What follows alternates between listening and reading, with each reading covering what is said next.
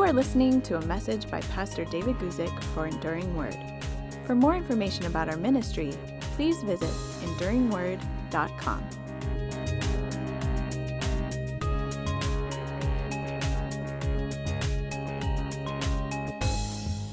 Hi, everybody. David Guzik here. Glad you could join me on this afternoon, or at least it's afternoon here in Santa Barbara, California, where I am doing this live question and answer from. Uh, it's my pleasure now to come to you twice a week on Thursday afternoons and on uh, Monday afternoons, although I don't think we're going to be keeping up the Monday afternoon question and answers for that much longer. Maybe we'll do one or two more, uh, but maybe we'll finish out the month of May with the Monday ones as well, and then just go back to only the Thursday afternoon question and answer time. What we do here is I always begin with a lead question uh, of my own choosing, usually something that's come in by email or a comment on a video or something else. And then we just go to whatever questions people ask in the side chat. And so I'm happy to do that. It's something that I enjoy doing every week, and I'm glad that you could join me. If we've never been introduced before, my name is David Guzik. I'm a pastor uh, for many years, and I'm a Bible teacher. And uh, maybe something that makes me at least a little bit unique among folks is that I have a written commentary on the entire Bible that's absolutely free on the internet. And some people find it helpful. So um, that's something that God has given me unexpected ministry that I'll talk about that in just a few moments in answering to our lead question. But let me get into our lead question right now. Uh, it's from Rufus, and Rufus asks this question. He says, Will you tell us about yourself, how you learned to study the Bible and learn to write commentaries? What's your favorite Bible? Okay, well, I'm going to answer these questions here from Rufus. Thank you, Rufus, for answering the questions. And I guess if I would title this any particular thing, I would just simply title it How I Learned the Bible. How have I learned the Bible? Um, I mean, look, I, I suppose you can always find people who know more about the Bible than you do. I mean, there's certainly people who know more about the Bible than I do.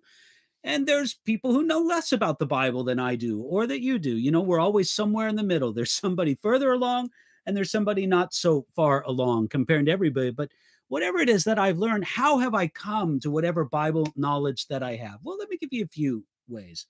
Um, first of all, and without trying to sound too spiritual about this, I'll just simply say that the Holy Spirit teaches us in His Word.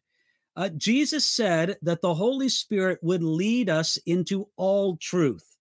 That's in John chapter 16, verse 13. And I think that's something just important that we need to understand that when we seek the Lord, when we prayerfully and um, engagingly, so to speak, read our Bibles, the Holy Spirit is there to teach us. So I believe it's just a promise from God that the Holy Spirit would lead us into truth.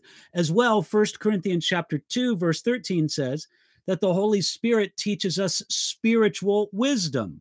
And I believe that that is gained for us primarily through our understanding and learning of the Word of God. So, the number one way I would say about how I study the Bible and how I've learned what I've learned in the Bible is that the Holy Spirit has taught me. Now, I, I don't want to say that in the sense of saying, oh, well, nobody else can teach me. No, I'll talk about that in a minute. I've learned from many people as well, or that I'm looking on some high spiritual plane. The Holy Spirit teaches me. Maybe he doesn't teach other people. I don't believe that at all. I believe that the Holy Spirit is there to teach believers according to the promise of God. And why I don't think that that is exclusively for me or other people who teach the Bible, I do think that it is cer- something certainly that I am included in. So the Holy Spirit teaches. Number two, I think it's also true that God gives gifts, and that is spiritual gifts. And I believe that one of the spiritual gifts that I have is the gift of teaching or preaching. Uh, the Bible mentions that spiritual gift in a few different contexts. And I think that in general, you can't teach uh, what you don't understand.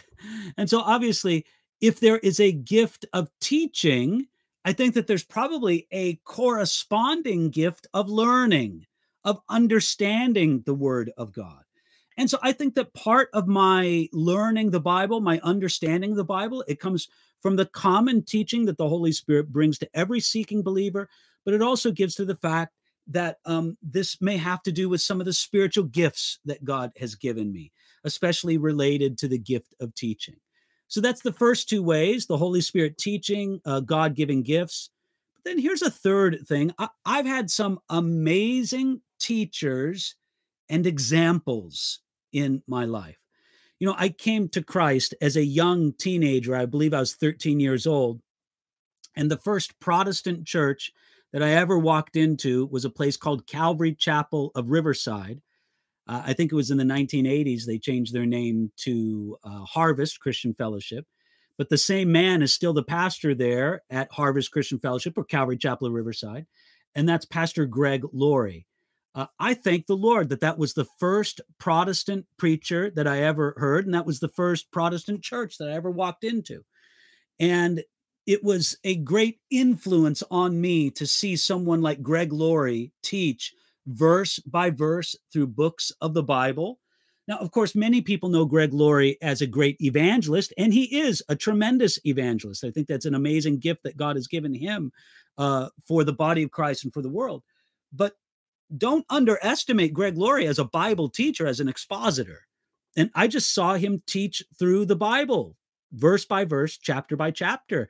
And that was an amazing example for me just on how to read and study the Bible. But then, of course, uh, through my influence there at Calvary Chapel Riverside and Greg Laurie, I also came to understand the ministry and receive so much from the ministry of Pastor Chuck Smith who was an amazing Bible teacher and expositor. Again, just emphasizing that idea of understanding the Bible as it's written, verse by verse, chapter by chapter, book by book, letting the text speak for itself as much as possible. Of course, nobody does it perfectly, but as much as possible, we should come to the text and let it speak to itself. So, uh, some of these amazing teachers and examples I've had have taught me so much.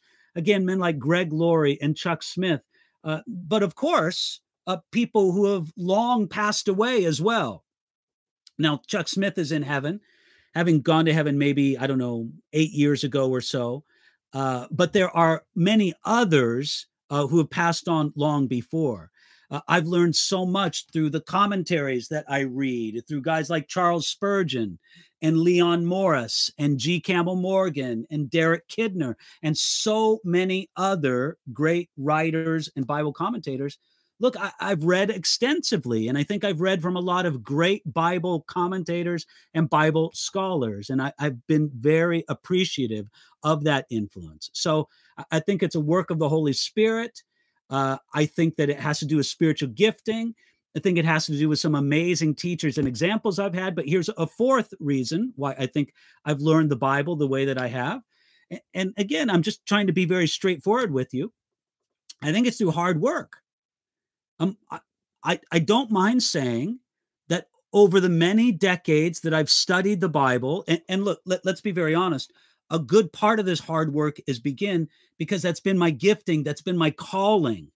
I've had the responsibility to teach and preach the Bible. I've had to work hard to prepare and to try to do that well. But again, I, am not shy about saying I've put a lot of hard work into this over the years. Second Timothy chapter 2 verse 15 says that we should be diligent to present yourself approved to God, a worker who does not need to be ashamed, rightly dividing the word of truth.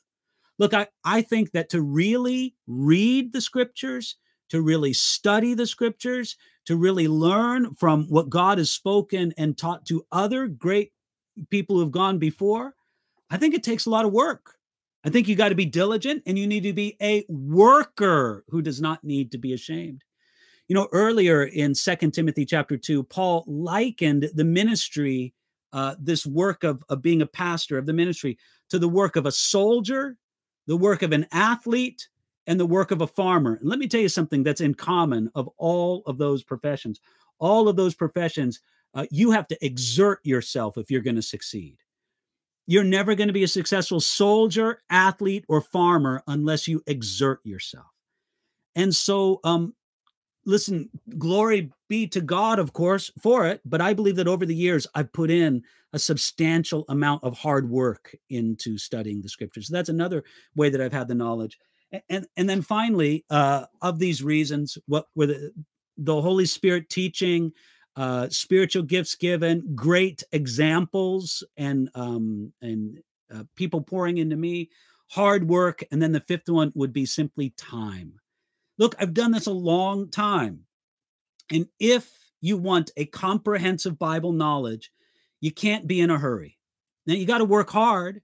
You, you've got to have a sense that you're going to get after it, but it's going to take time this is something that happens over many many years um, and so we, we we can't shy away from realizing i'm going to have to put in a lot of work and i'm going to have to put it in over a long time if i really want to learn and understand the bible uh, a great story comes from a guy named uh, Donald Grey Barnhouse. And Barnhouse was a great Bible teacher of a generation, maybe two generations ago. And again, he was really noted for being a great Bible teacher. And one day he was riding on a train. This were the days when train travel between cities was more common than uh, airplane travel. So he's uh, traveling on a train, and a young man sitting on the seat opposite him noticed that it was Donald Grey Barnhouse sitting right across from Donald Grey Barnhouse is reading his Bible right across from him. The young man was reading a newspaper and he just kind of put down his newspaper and noticed that's Donald Grey Barnhouse right across the, the seat from me. And he says, Dr. Barnhouse, I love your Bible teaching. You're an amazing Bible teacher. How, how do you do it? I just want to know how how can you become a Bible teacher like you? Would you show me the way? And Barnhouse, according to the story, he looked up from his Bible, glanced at the young man who was holding his newspaper, and um, Barnhouse said this Well, you won't get it from reading the newspaper. And then Barnhouse went back to reading his Bible. Now, I believe that's kind of a sharp comment. Maybe it was a little too sharp. I don't know.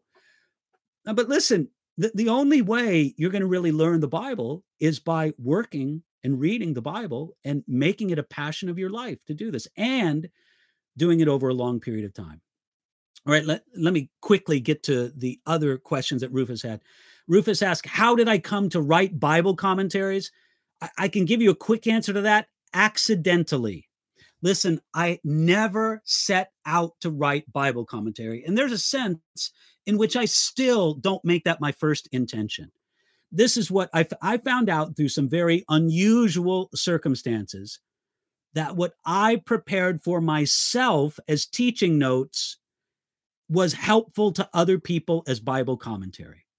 And those were unusual circumstances, but I think God has had his hand upon it. God has blessed it. Uh, this happens so much through the partnership and the help of the guys from the Blue Letter Bible. I'm very grateful to the people at Blue Letter Bible. Uh, my commentary is available on Blue Letter Bible. Uh, again, I, it's a blessed partnership I have with those great brothers and sisters who work at that ministry. Um, but through Blue Letter Bible and through them, I found out that what I prepare for myself as teaching notes is helpful to other people as Bible commentary. And I just have to say that God has used that Bible commentary far beyond any expectation or dream I had. Now, my Bible commentary work is a popular work. It, it's not an academic work. I, I hope that it's serious uh, academically in a scholar sense, but uh, things are not properly footnoted or referred to. Um, no, it is not an academic work on that sense. Uh, it is written for a popular audience, but all I can say is just that it is what it is, and God seems to use it, and I'm I'm thrilled uh, that God seems to use this uh, Bible trans Bible commentary work that I've done. Then finally, Rufus asked, "What's my favorite Bible translation?" My favorite Bible translation is the New King James Version. Now, I don't think it's, it's the only good Bible translation out there. Uh, I think that the ESV is a pretty good translation. Uh, for the most part, um, I'm really impressed actually with how close the ESV reads to the New King James Version Matter of fact, in my mind, it reads so closely that I see no reason to change to the ESV. And I don't think that there's any perfect Bible translation, uh, but for several reasons, uh, because of some of the manuscript uh, backing of the New King James Version, but even more importantly, I think that there is a poetry and a rhythm to the New King James Version uh, that really connects with me. So that is my favorite Bible translation. So, Rufus, thank you for your questions. I hope that answers it. Uh, let me turn now to the questions that have come up in the side chat. Uh, I hope, hope I can get to many of them. I can't make any promises that I'll get to all of them today, but let me start working on these. First of all, uh, Benjamin says, Hi, Pastor David. Ben here from Semilla, Santa Monica in Mexico. Hey, Ben, God bless you. So glad that you could tune in. I love my brothers and sisters there at Semilla, uh, there in Mexico City. Uh, so God bless you with that. Uh, you ask this What is the most important aspect to keep always in mind when teaching a Bible verse? Blessings. We miss you. Well, thank you for that, Ben. And again, blessings to uh, Pastor Fermin and uh, the whole crew down there in the several different Semilla congregations down there in Mexico. But what I just want to say is what's the most important aspect to keep in mind? I, okay, really two things. First of all, respect the text of the Bible. What do I mean by that? Well, don't try to make it say something you wish it says, but respect the text of the Bible enough to let it speak for itself. I think it's very important when we're coming to the Bible text, especially if we're coming to prepare a message to preach or teach on the Bible, that we need to come with this attitude. I don't have to make a message from this Bible passage. The message is there. I just need to expose it. That's what exposition of the Bible is it's exposing what's in the Bible text. So these principles respect the text, let the Bible speak for itself. I think these are the most important things to keep in mind. Um, thank you for that question there, Ben. Going on, Luis says, Blessings from Florida. What about the Antichrist? Where is he going to come from? Would he be a Jew? Luis, I think that we have no definite indication from the scriptures regarding where the Antichrist will come from. Let me say, first and foremost, that name Antichrist probably isn't the best name to use for this person that's spoken to us in, in the scriptures. Uh, the Bible uses several names of or titles for this person. He's the man of sin. Uh, he's the beast. He's, I mean, there's several uh, different aspects or, or, or titles given to this person in he's the prince who will come. Um, I- anyway, this particular person, one of the names given to him is Antichrist. And, that just seems to be the name that has stuck in people's minds. So that is what it is, of course. But um, I don't think we're given enough knowledge on that biblically to say with any kind of certainty. In Daniel, it does say regarding the Antichrist that he will not respect the God of his fathers. And there are some people who have speculated from that that this means that the Antichrist will be Jewish and won't respect the God of his fathers, the God of the Bible. Again, is that possible? Yes, it's possible. But I think that just that phrase will not respect the God of his fathers doesn't be doesn't be is not enough to sort of guarantee that. Hold on. So um, I, I wouldn't say that that's any kind of certainty there in that regard. But um, having to do with where they come from, again, the, the Bible says that um, the Antichrist will have authority over the whole world will be associated with some kind of confederation of nations that some people associate with the uh, European community, other people associate with other things. Um, but there's no definite line on where I think the Antichrist comes from. There's some different speculations. So again, I just think that that's something that the scriptures don't speak to with any great clarity. Uh, Mary, thank you for your kind words about my commentary. Um, Carol asked, Will we ever meet your family? Oh, well, Carol, I don't know about that. Uh, maybe someday I'll do a show together with my wife, uh, Inga-Lill, if she's willing to do it. I, I don't know. I haven't talked to her about it. Uh, that might be a lot of fun to do sometime. Uh, but again, uh, my children are grown. Uh, they're all adult children, all living on their own and doing very well. I'm very blessed by my wonderful children, Anne Sophie, Nathan, and Jonathan. And um, so I don't know if I'd ever have my kids on the program with me, uh, but maybe sometime I'll introduce my wife to you and maybe we'll do a show together sometime. Uh, thank you for that suggestion there, Carol. Jose says, Hi, Pastor Guzik. Thank you for all that you do. My question is, how can I better understand the concept of predestination and verses such as First Timothy chapter 2, verse 4, that God desires all men to be saved? Jose, what, what you're asking about is how can we reconcile the idea that God has a plan of the ages that he's working out, and yet um, not everybody's going to go to heaven. We know that. But the Bible says that there's at least a sense in which God desires all men to be saved, as it says there in First Timothy chapter 2. Uh, there's other passages of scripture that kind of indicate that. How can we reconcile these things that, again, um, we know that not everybody goes to heaven, but that God says that he desires the salvation of all men. How did these things work out? Well, Jose, I'll, I'll just give it to you in this regard. I think the most important principle to keep in mind is that sometimes the Bible speaks to us from heaven's perspective, and sometimes the Bible speaks to us from earth's uh, perspective or from humanity's perspective. And from heaven's perspective, God knows exactly what he's doing. God is sovereign. He doesn't have any confusion about things. Like he's working out his plan and his purpose. We understand. From a human perspective, we have real choices. And God does not want us to live with some kind of sense of a fatalistic, predetermined outcome to everything, and that God is just going to do what he's going to do, and it doesn't matter what you or I do or anybody else. God does not want us to live that way. We know that. So there's an earthly perspective that God wants us to live and operate with. There's a heavenly perspective that is a comfort and an assurance from us for us. And we understand that there is absolute definite truth in both aspects, but each aspect has its place.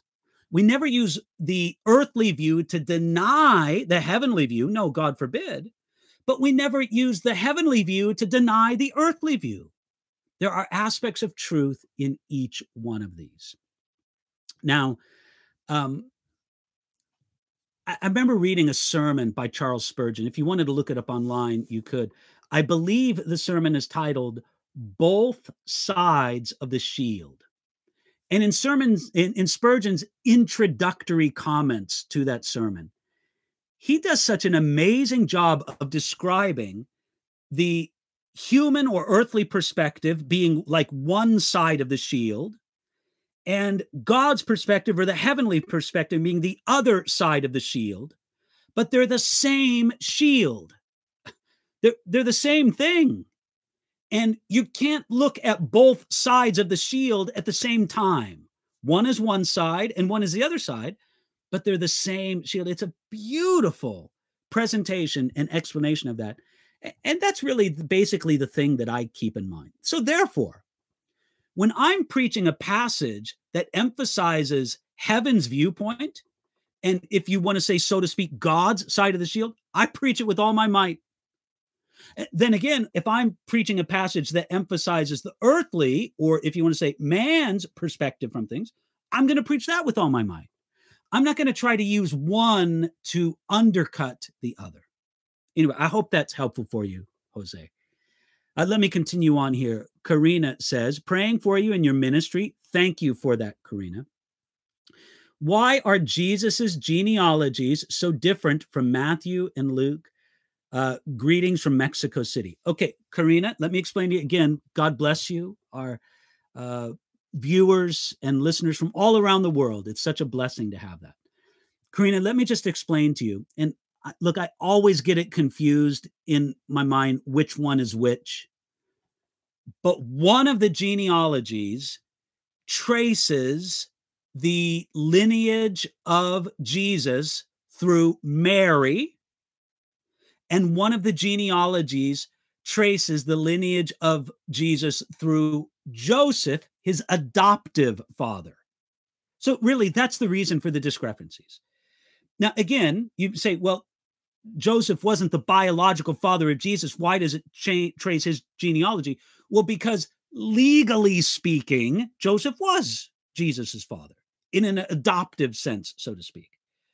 So there's the lineage through Joseph and there's the lineage through Mary, uh, each respective um, listing of the genealogy in Matthew and Luke takes one and not the other. And I, I would say which one takes one, but I get it often confused, and there's just a 50 50 chance that I'd be right.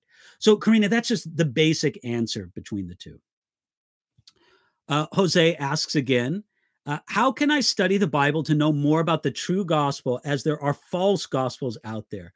Can you please share the most important traits of the true gospel? Um, Jose, I'm just going to recommend to you that you take a look at a video that I have on my YouTube channel. I can't remember the exact title, but we're going to put the link to it in the descriptions when we're done with this. And uh, it has to do with the power of the gospel. I think that phrase is used in the title of it.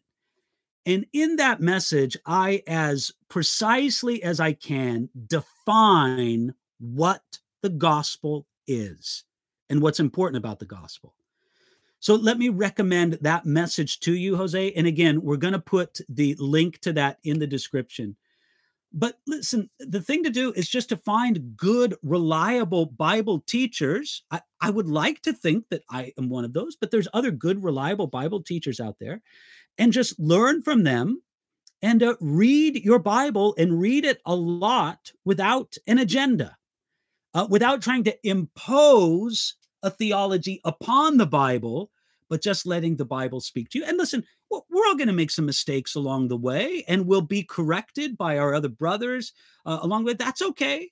But we need to keep a focus on just saying, I want to learn the Bible. I want to be a student of God's word, and, and I want to look to some reliable teachers. But as for defining the gospel, look for that message on my YouTube channel. Okay, uh, Jane asks, David, in Genesis chapter 18, three men visit Abraham. Two are angels, the other is the Lord. So, did God appear to Abraham as a man? No one can look at God and live.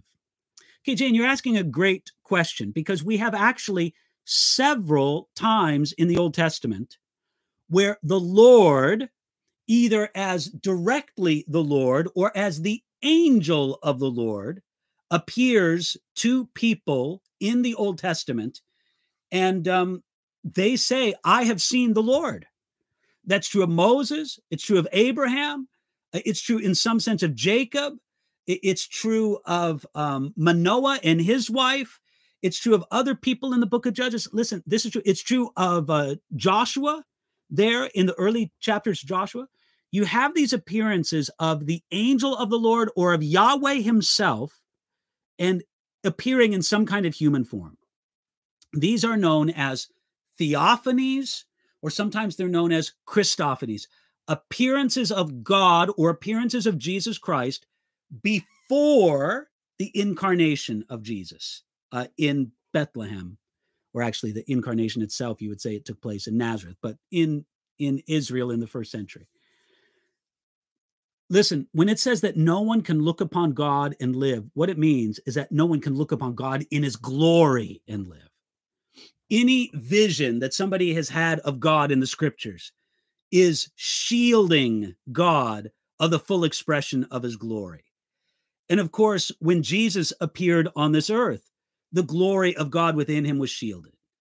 So when the Lord appeared to people in the Old Testament, obviously his glory was veiled. And this is what we would say it's no doubt a pre incarnate appearance of Jesus Christ.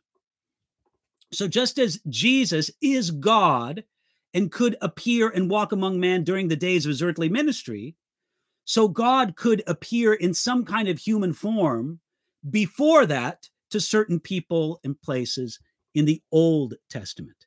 Now, I would regard those as being pre incarnate appearances of Jesus Christ, not of God the Father, but because it is of God the Father. He is invisible, no man has seen the Father. But Jesus himself is the expression of God. And we would just regard these as pre incarnate ex, uh, expressions of God. Hope that's helpful for you there.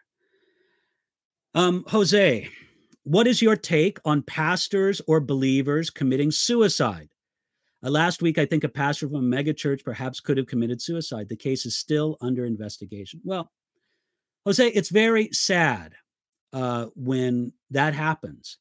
I think the important thing to say, and again, I think in our question and answer videos, we have a question uh, where I deal with this directly. But just to give a very short answer to it, uh, we we must understand that church that well, let me say it clearly. The tradition of some churches has been that anybody who commits suicide automatically goes to hell. It doesn't matter whatever profession of faith they've had before, but the thinking is something like this suicide is a mortal sin because it's the sin of self murder. And if you've committed suicide, you obviously haven't had time to repent of that sin or go to a priest for confession. Therefore, you're going straight to hell. Um, the Bible doesn't teach that. Is suicide a sin? Yes, it is a sin, and it's a serious sin. Um, but ultimately, the sin that takes people to hell is the sin of the settled rejection of Jesus Christ, or maybe more specifically to say, the settled rejection of what the Holy Spirit reveals to us about Jesus Christ. That is the blasphemy of the Holy Spirit.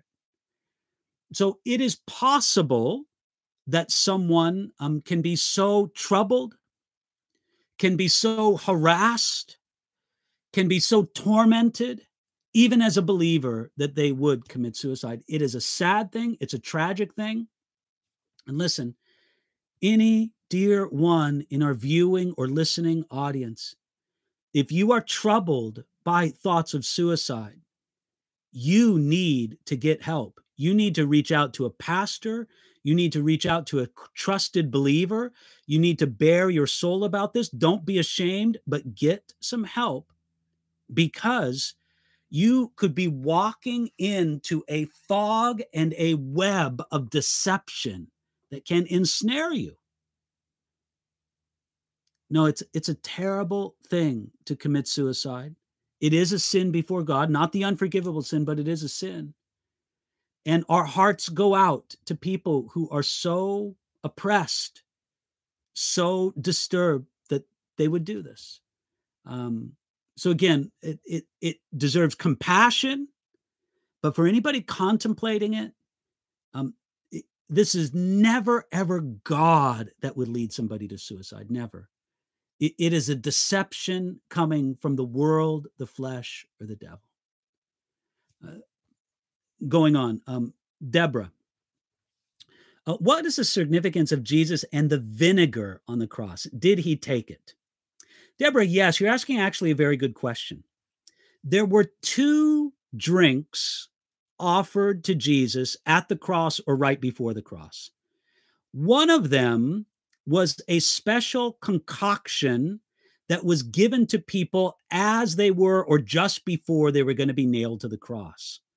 This was sort of a stupefying drink that was given to sort of drug people to help them endure the torments of the cross. That was offered to Jesus right before he went to the cross, and he refused it.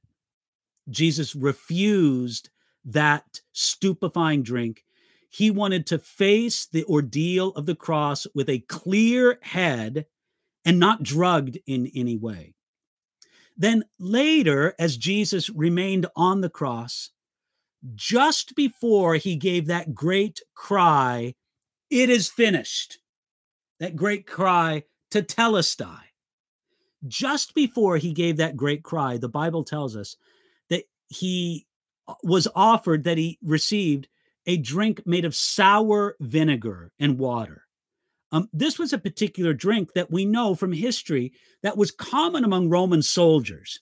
It was their ancient version of a sports drink or something like that. It was thought to be more refreshing and maybe safer to drink than plain water.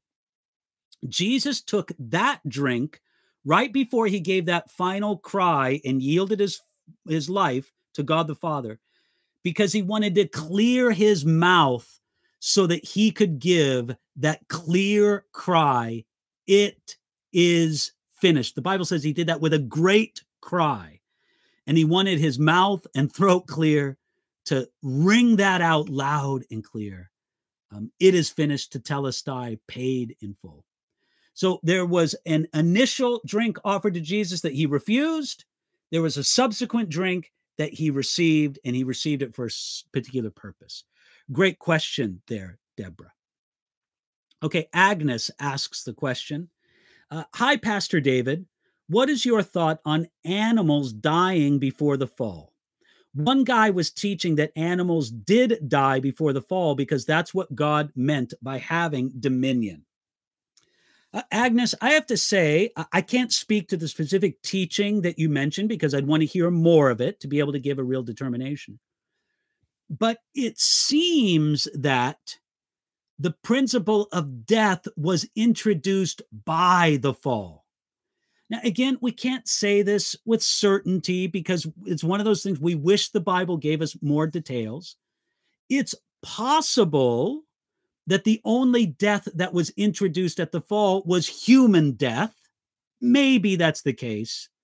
But we're a little more inclined to believe, or at least I am, to believe that the principle of death was introduced by the fall. And that's what was set in motion. Uh, so, um, again, this is one of these areas that we wish the Bible told us more about. Uh, but I think it's fair to say that it's more likely that the principle of death was introduced which again would lead us to believe we m- many people often ask how long did adam and eve remain in the garden of eden before uh, they sinned and the answer is we don't know but if the principle of death was not introduced until the fall that would lead one to believe that the fall happened relatively soon uh, it couldn't have gone on very long uh, before the fall. So, anyway, that's my take on that, Agnes. Uh, Darren asks uh, James chapter 4, draw near to God and he'll draw near to you. Is James speaking to backslidden believers or to all believers here? What is meant for a born again believer to draw near?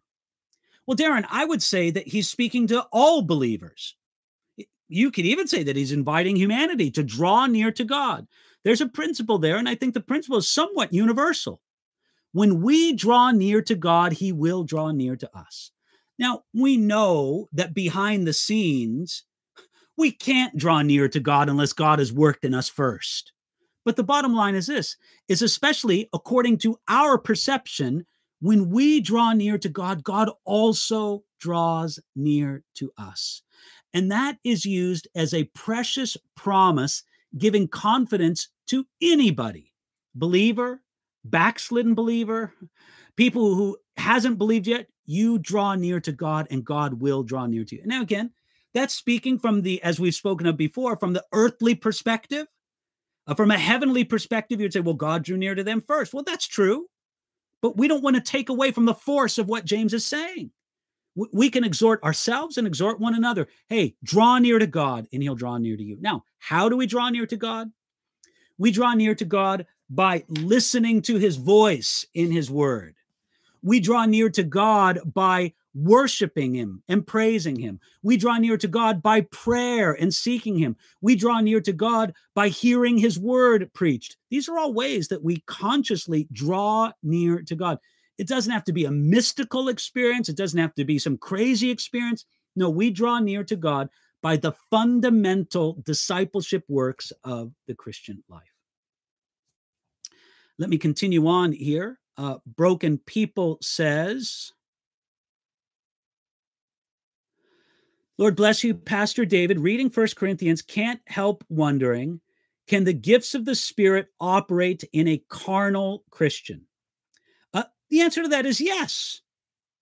Um, the Corinthians were largely carnal, yet the gifts of the Spirit were operating among them. W- we need to remember that the gifts of the Spirit are gifts of grace. And we always want to kind of act as if if God is using a person, it's God's stamp of approval upon that person. Whereas the Bible shows that sometimes God will use strange and bizarre and sometimes disobedient people. We don't often talk about it, it's almost uncomfortable to talk about. We, we think that if we say, oh, well, God can use disobedient people, then people will be disobedient and God will see, well, maybe some people will think that way. But if you are a disobedient believer and God is using you, you are storing up judgment against yourself. Let that soberly warn you. No, we need to carefully consider that um, God can use and even work spiritually through disobedient believers. We have many examples of this. Uh, one great example that comes to mind is look how the Holy Spirit filled and used King Saul, even when Saul was totally in the flesh. So, no, it's within the power and the prerogative of God to use people even when they're weird. Um, it's one of these mysteries, and one of the ways that God shows that the glory and the honor goes to Him, not to the vessel that He uses. Uh, let me continue on. Abraham says, when preparing for a chapter in the Bible, how do you make sure the way you interpret a text is not off base? Well, Abraham, I would just say this you do the best you can, letting the word speak for itself, studying the passage, trying to read it for what it is, not for what you wish it is. And then you look at what other people have taught and said on. That's one of the great uses of Bible commentaries. Uh, if you come up with an interpretation of scripture, an understanding of a passage that nobody else has ever seen in the text, you're almost certainly wrong. because again, uh, if it's true, then surely other people have seen it as well. So, one of the great uses of Bible commentaries is to use it to compare what we have seen in the text to what God has shown other people in the text and to see if we're on the right track. So I would say the use of Bible commentaries or hearing what other Bible teachers have had to say, uh, sometimes that can be a real encouragement in that regard. Hope that helps you there, Abraham. Jennifer says, Why do you think it came as a surprise to the apostles when Jesus rose from the dead? The Pharisees seem to expect it by having guards posted and having a sealed tomb. Well, Jennifer, you're exactly right. Uh, in many ways, it seemed that the religious leaders who rejected Jesus believed his promises of resurrection more than his own disciples did. But this is what I want you to understand is that um, the main reason the disciples didn't believe was it just says that they were slow to believe and they didn't listen to Jesus very carefully. And they were looking more for Jesus just simply not to die on a cross but to simply inherit the glory of his kingdom straight off. The, the reason they didn't believe in the resurrection was because they didn't want to believe in the cross preceding it. So they couldn't even think about the resurrection. You know, before you can be raised from the dead, you got to die. And when Jesus told them, I'm going to die on a cross and I'm going to rise again, they just kind of couldn't handle that. And so they didn't want to believe it. They kind of forgot about it they put it in a different category in their minds. The main reason they didn't believe in the resurrection was because they didn't want to believe in the crucifixion that would precede it. Okay, continuing on, Marisol says, Hello, Pastor. Is God also Jesus? I also hear God as the Holy Spirit. Is he all three? If so, why does Jesus refer to God as his Father if he is God? Do we pray to God or Jesus as both? Okay, Marisol, you're asking wonderful questions here. Let me give you some answers the best I can. Um, the Bible teaches us that there's one God, one God. Hear, O Israel, the Lord our God is one Lord. There's one God, but that God is in three persons. God the Father, God the Son, and God the Holy Spirit. How exactly that works, how can there be one God in three persons? Well, that is a bit of a mystery. It is beyond uh, reason. I don't think it contradicts reason, but it's beyond reason. So, God the Father is God, Jesus is God, and the Holy Spirit is God. Now, sometimes, oftentimes, when we use the word God, we really mean God the Father. That, that's really what we're referring to. So when Jesus prayed to God, he prayed to God the Father. Uh, but Jesus acknowledged that the Holy Spirit's God, that God the Father is God, and Jesus himself declared that he is God. And as for how we pray, the normal pattern of prayer is to pray to God the Father in the name of God the Son through the empowering and the wisdom given to us by God the Holy Spirit. Now, we can also pray to Jesus. We can also pray to the Holy Spirit. I'm not going to say that those things are wrong, but the normal pattern given to us in the New Testament is to pray to God the Father in the name of God the Son through the empowering and the wisdom given to us by God the Holy Spirit. I hope that helps you there, Marisol. Fernando asks, What happens if a Christian sins before he dies? Will he go to hell? For example, a Christian gets angry and goes in a rage and then gets a heart attack and dies. Okay, well, Fernando, um, that's certainly possible. And there's no doubt that there have been believers who have sinned and been in compromise. Here's just what we come back to we are not saved by our holy life.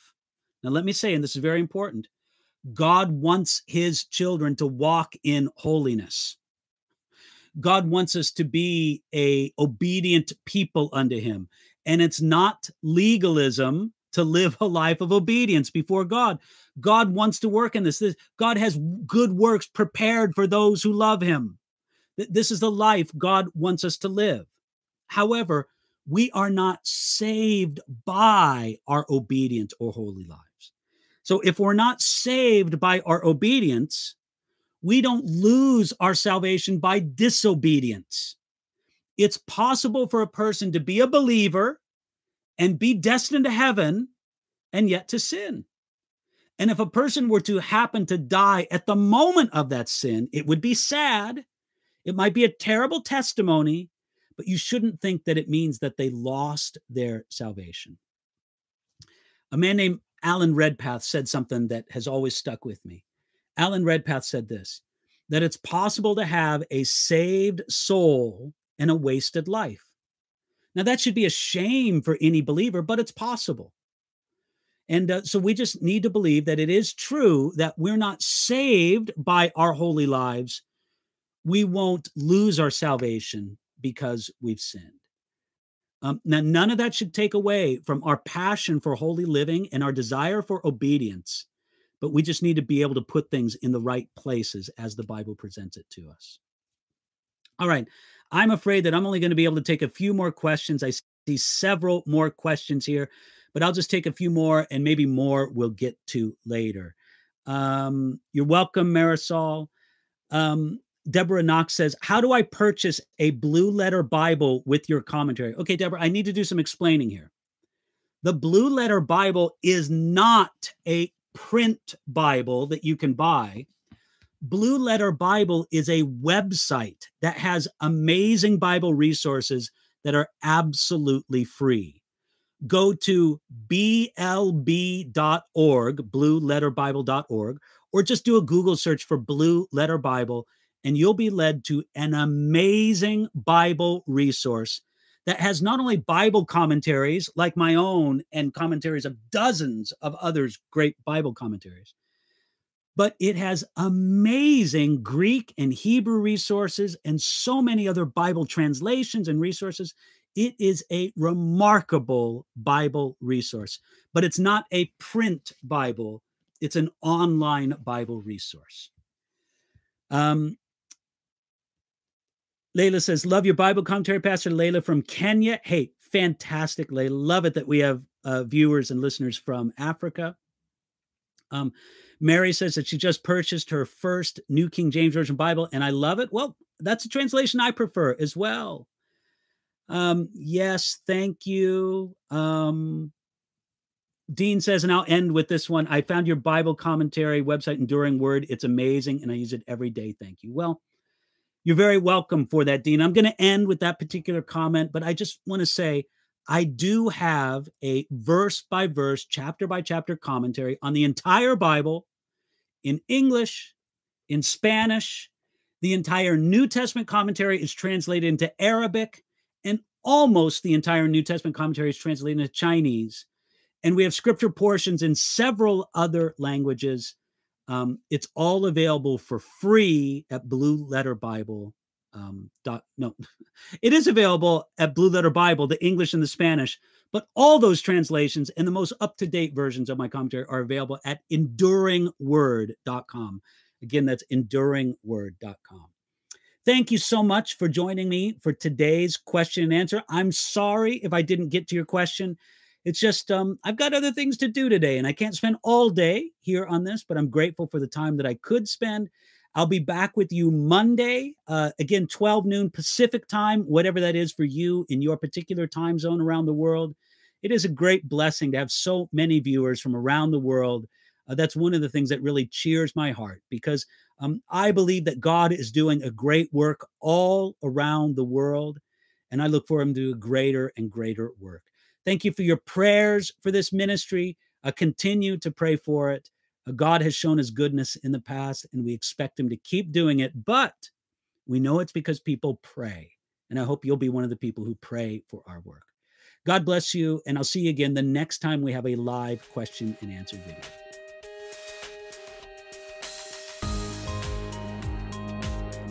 You've been listening to a message by Pastor David Guzik for Enduring Word. For more information about our ministry and how to grow in your relationship with Jesus, please visit enduringword.com.